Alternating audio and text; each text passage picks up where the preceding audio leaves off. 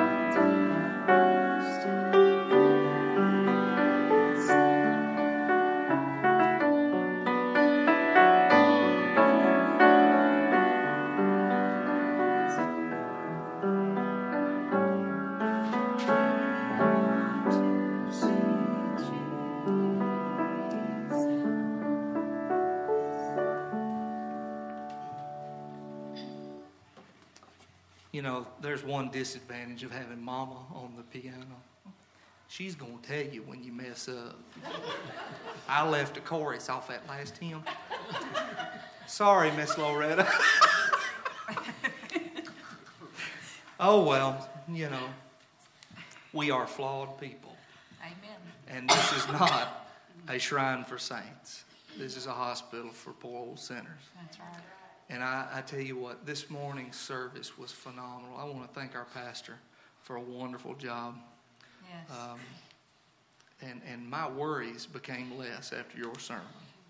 Um, and, and I just want to thank him for preaching the truth yes. and for uh, peach, preaching the gospel and um, telling it like it is. You know, even if he does spaz out over long walks in the road with his children. That's right. As we all stand, their cars. He can't stop cars. He, he can stop a Frito, but he can't stop cars. We did learn that this morning as we continue to worship. Shout to the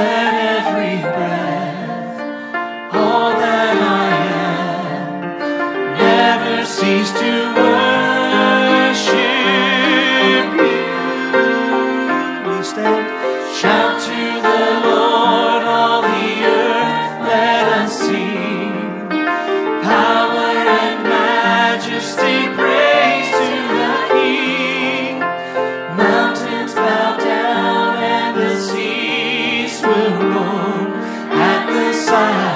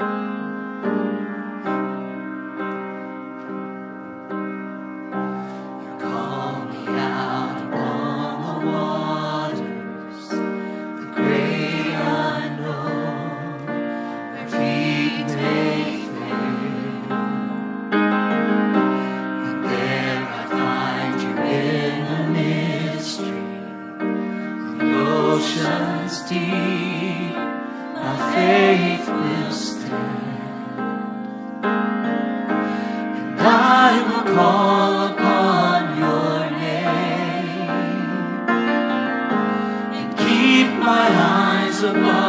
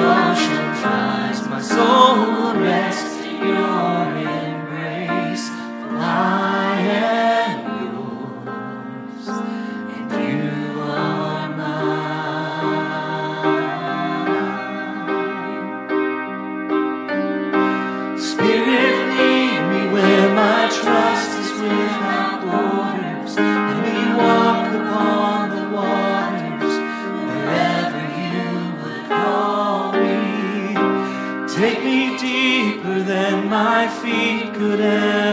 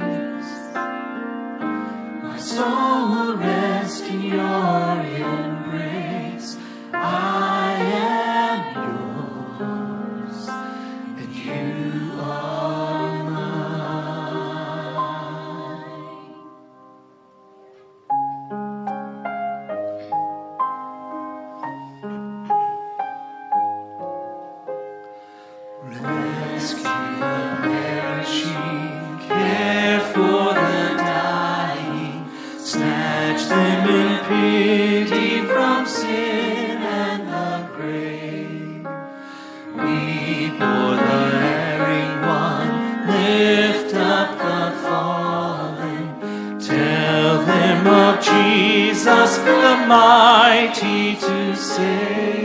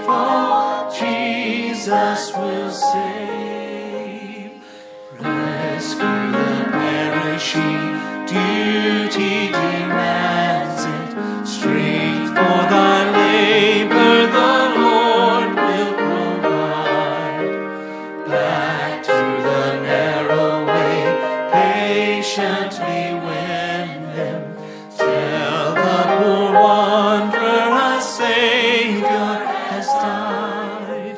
Rescue the perishing, care for the dying. Jesus is merciful, Jesus will save. Rescue the perishing, care for the is merciful.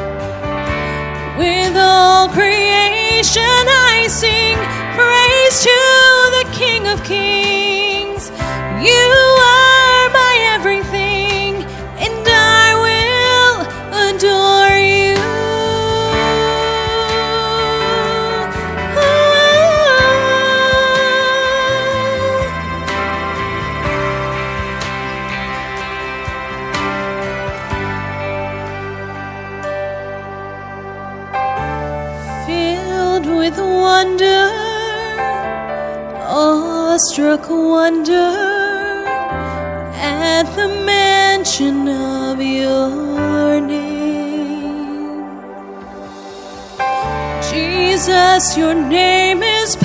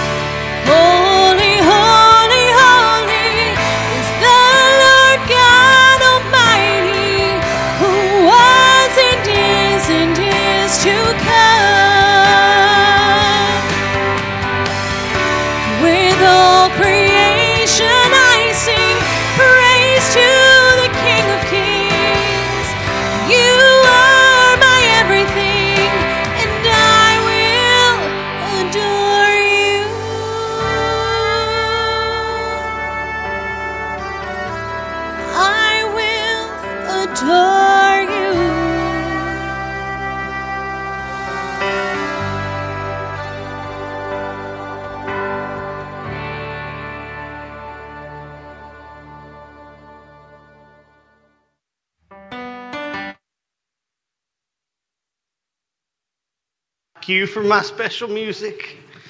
I didn't bring my words though.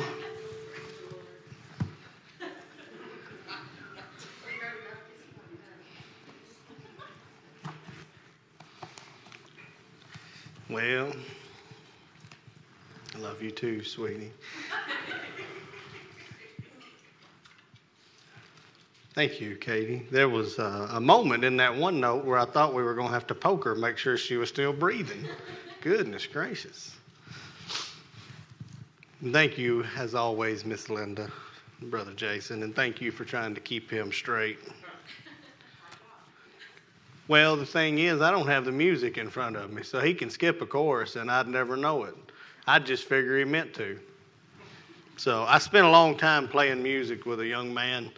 We were on the same stage. We were both playing the guitar, but he did all the singing, and so we would practice all this music before, and uh, and then we'd go to play, and inevitably he'd get the Holy Ghost, and I used to call it he'd forget a page, and he'd sing something different than I was playing. He'd mess it up, look over at me and smile, and after church he'd say, "Everybody thought you messed up," and I was like, "Yeah." Anyway, James chapter five. James chapter 5, the final two verses uh, in this wonderful epistle. And the title of this evening's message, To Save a Life. To Save a Life.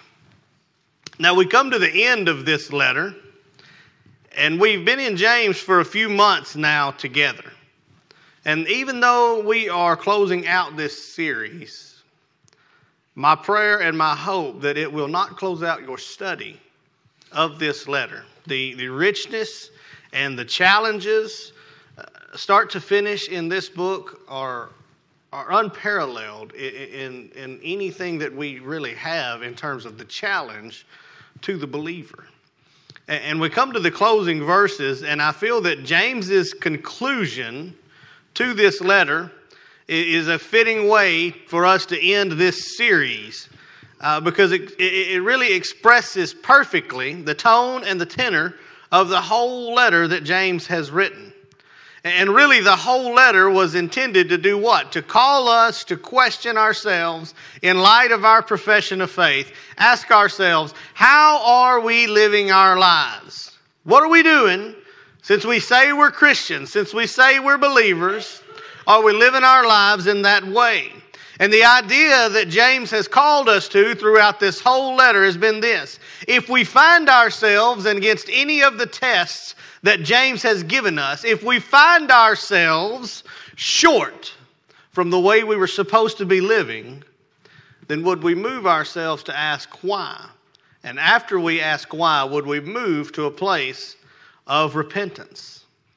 In other words, even though James is addressing his letter to the brethren, he's addressing his letter to those who claim to be believers, it is still an evangelistic measure at its core.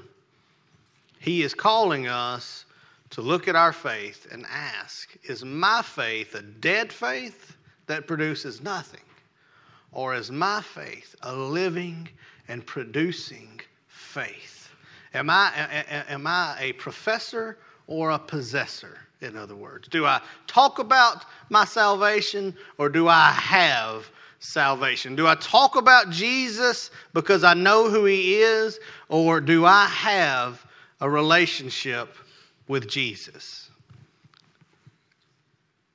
And it's no new idea that James is, is presenting to us to look at our own salvation. If you'll remember, I said that James, quite often in this letter, spends time giving us a commentary to the Sermon on the Mount.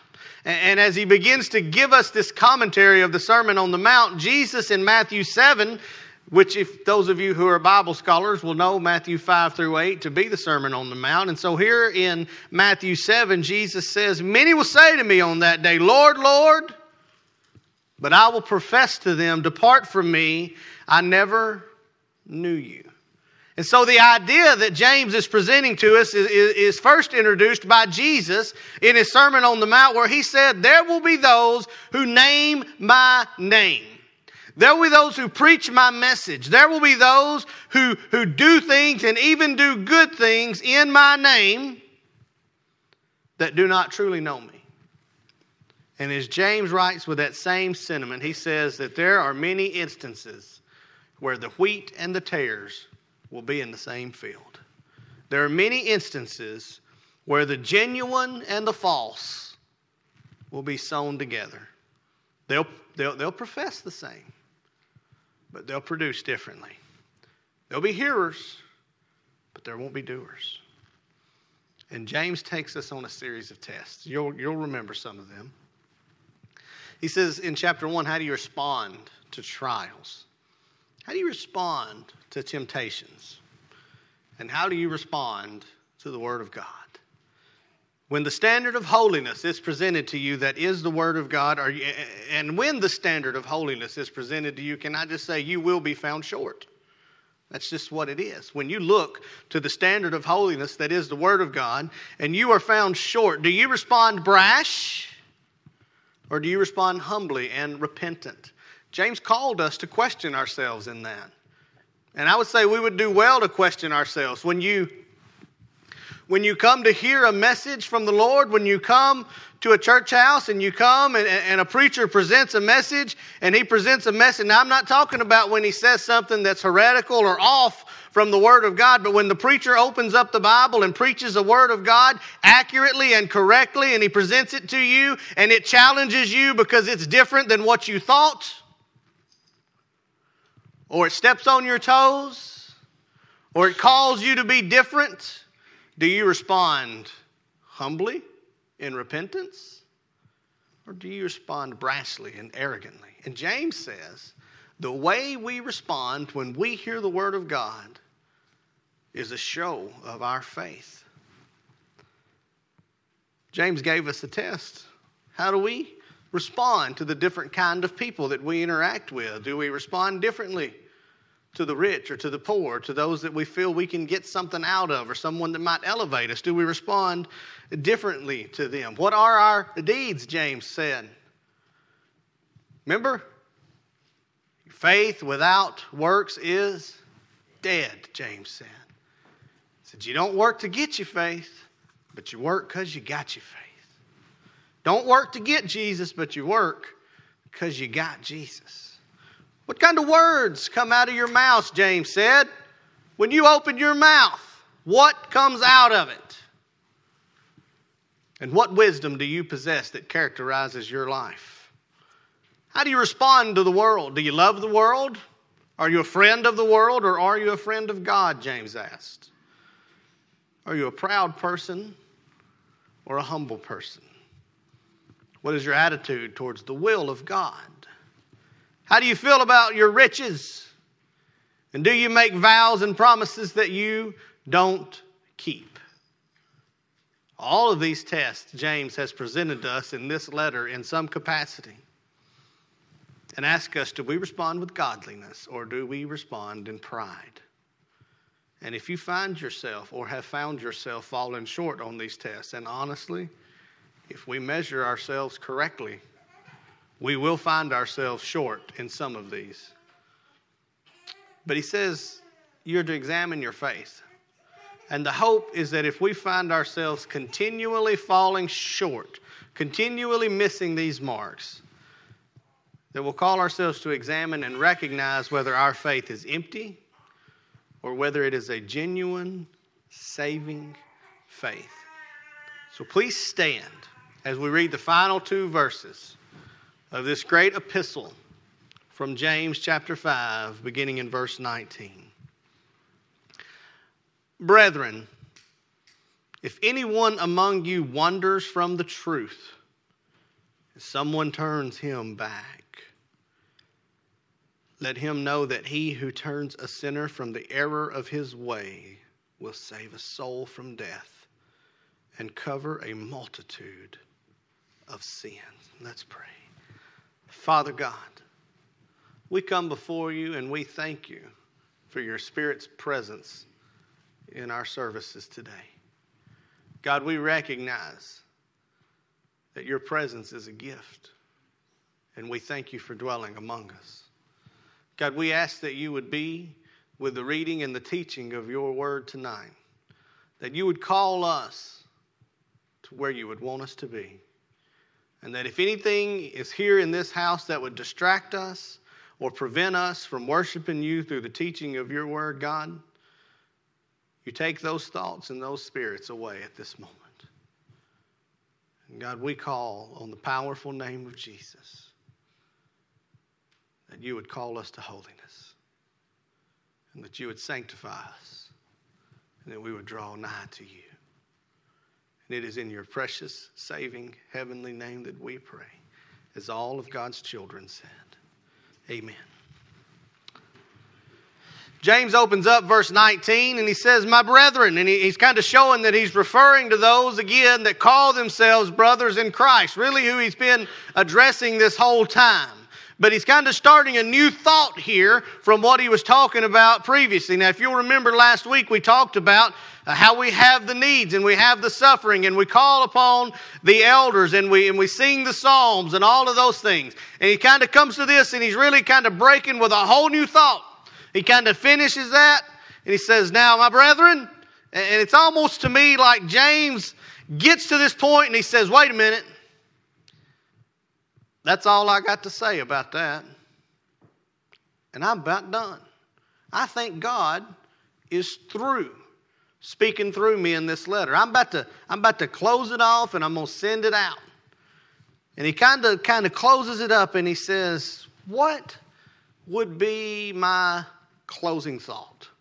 Those of you who have been in an English class or have written a paper before and had the teacher stand before you, I used to always I, I had a great English teacher at one point in my life that she would say, when challenged by writing a paper, she would say, Well, really, what you need to do is you need to become great at writing an introduction, and you need to become great at writing a conclusion, and then you can write whatever you want in the middle, and it'll still be a good paper.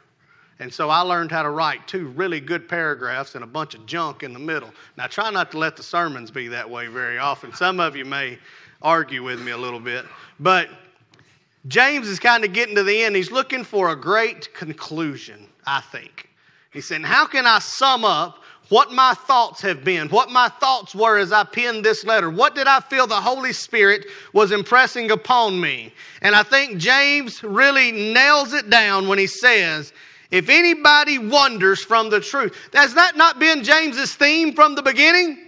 As he writes this letter and he calls us to these tests, is anybody wondering from the truth? Because if you're not wondering from the truth, we know how you're responding to trials. You're responding in faith. If you're not wondering from the truth, we know how you're responding to the Word of God. You're responding in obedience.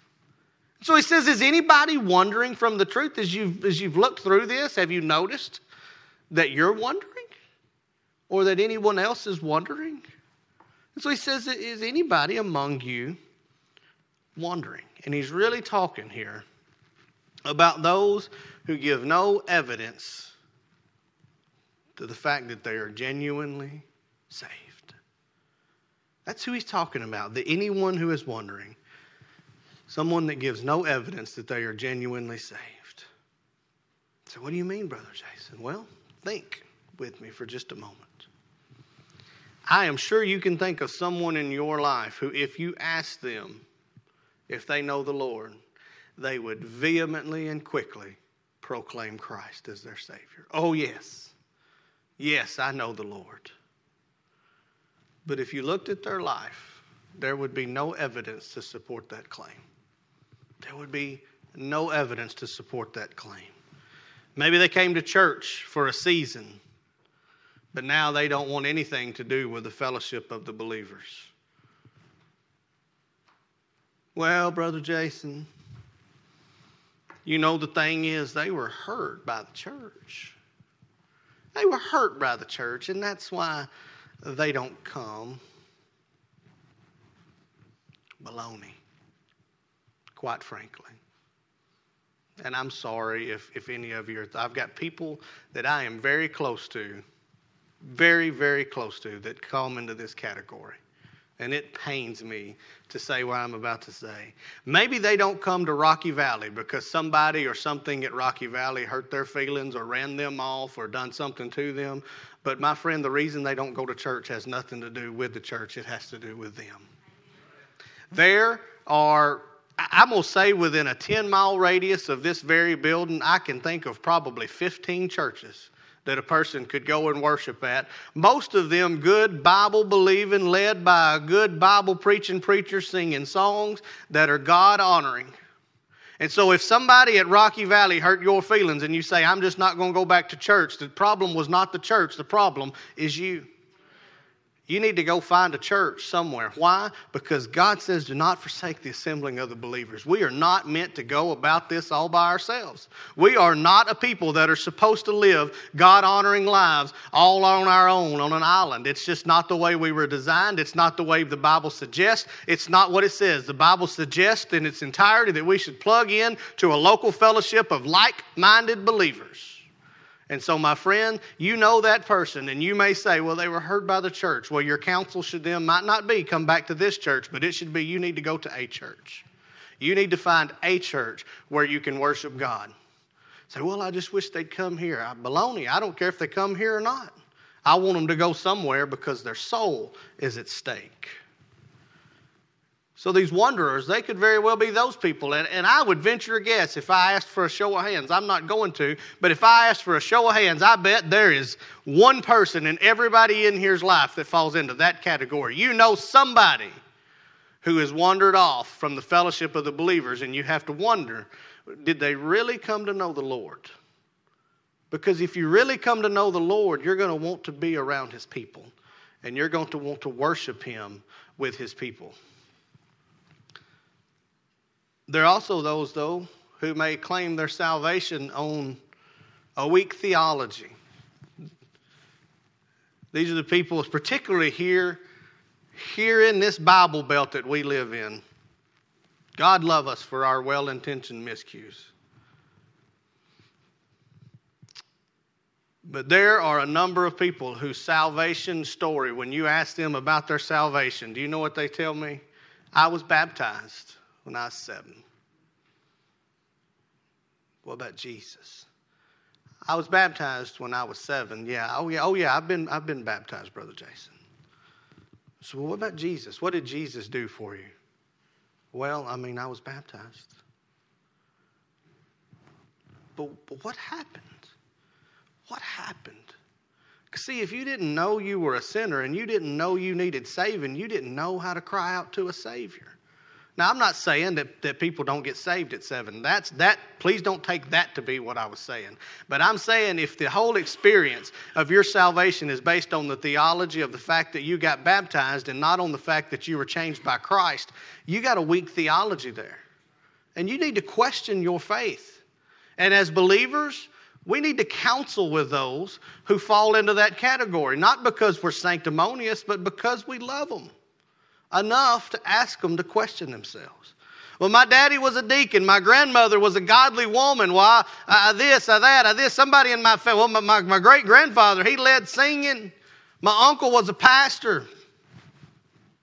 I don't care. What about your relationship with Jesus? And so James is calling us to those who are wondering, and he's saying, he's pointing out those who give no evidence of the fact that they have a genuine saving faith. But then he contrasts it. He says, Those who wander from the truth. And then he says, And someone turns them back. Who's he talking to there? He's talking to those who do have a genuine faith. He says that there are those that don't have a genuine faith. Now, what are you people with genuine faith going to do about it? What are you going to do about it? That's us, church. That's us. What are we going to do? Will we care for them enough to tell them the truth? Or will we silently sit by and try not to offend them? Verse 20 gives us a word that lets us know that he's not talking about a backslidden Christian. He says, Let him who turns a what? Sinner. I want to point that word out to you for a reason because I want you to know that he's not talking about a, a, true Christian who has fallen into a place of sin. He is talking about somebody who's never truly been saved. And here's how I know. In Genesis 13, it's the same word that is used to describe the homosexual wanderers in Sodom. The same word is used there for sinners here and for sinners there. It's the same word in Psalms 1 that is called the counsel of the wicked. Same word. And Paul uses the same term when he says in 1 Timothy 1 why Jesus came to this world. Why? To save sinners. Same word. Everywhere that this word is used throughout the entire context of the Bible, it's used to refer to those who still need saving, those who are outside of the kingdom of God. He said, but, but now wait a minute, Brother Jason. James said they were the brethren. So they're saying they're Christians. That's right. What James is suggesting to us and what the Bible is teaching us is that there are those who make a claim to be Christians who don't have a genuine faith. There are those who are going to say they know the Lord, but they don't really know the Lord. And that's a tough thought for us to embrace. Now, you guys know me. In two and a half years, I, have known a lot of preachers that, that do differently. But in two and a half years, I don't think I have ever preached a message where at the end of it, I stood up here and gave one of those impassioned, doubtful pleas trying to talk you out of your salvation. I don't do that. That's not who I am. That's not how I'm wired. If I could talk you out of your salvation, I could talk you into the next one. If I could do any of that, you didn't get saved. Only God can save a soul. But I am going to I am going to point to the word of God and say that there are going to be some among us without a genuine saving faith. And while I may not be here to push your doubt, I am here to love you enough to tell you that you, you need to examine your faith. And you need to examine these tests that James has called us to. And you need to know that you know that your salvation is genuine. Say, how do I know that? Well, Are you different than you were before? Are you different than you were before? Do you, do you look different, talk different, act different, think different in light of the salvation that you've experienced? Do you experience the conviction when you fall short? Do you yearn for obedience to the, to the Word of God? Do you seek His face? Those are all evidences of your salvation. And if you can live smack dab in the middle of your sin and feel no conviction, then, my friend, I would say you need to question your faith. Because a believer just simply cannot do it. Because once you have seen Jesus, you can't live the way you did before you saw Jesus. It's just not possible. Where Jesus goes, things change. But then James says this about it. He says the reason we need to be willing to question these type things. And the reason we need to look not just at our own faith, but once we've looked at our own faith, we need to look out. He's really calling us to look at the others and say, we need to go get that wanderer. We need to be willing to challenge that wanderer. We need to go to that person and look at these things and look at these tests and say, such and such or so and so is wandering. And we say, well, that's tough, Brother Jason. You're telling me to go to someone that I respect or someone that I like or someone that counts me as a friend. And you're wanting me to actually ask them about their salvation. And when they tell me they're saved, but their theology is weak, you want me to tell them that you want to talk more about it? Shouldn't their word be good enough? No. If their theology and their salvation is weak and you know that, then God has revealed a spirit of knowledge to you that you owe them the, the sharing of that knowledge. Why? Because God has placed you in their life. God has called you to share the gospel. And my friends, even more than that, according to James 5 20, you can save a soul from death. It is probably that God has placed you there in order to share that gospel with them. And James is using these last two verses to give us the final test of our faith. And it is this Will you care enough for the dying to share the gospel? That's the final test of faith that James is calling us to when confronted with the truth that there are those among us who don't have a genuine faith, will you tell them the truth? Or will you sit silently so as to not offend them? And James, like always, calls us to this question.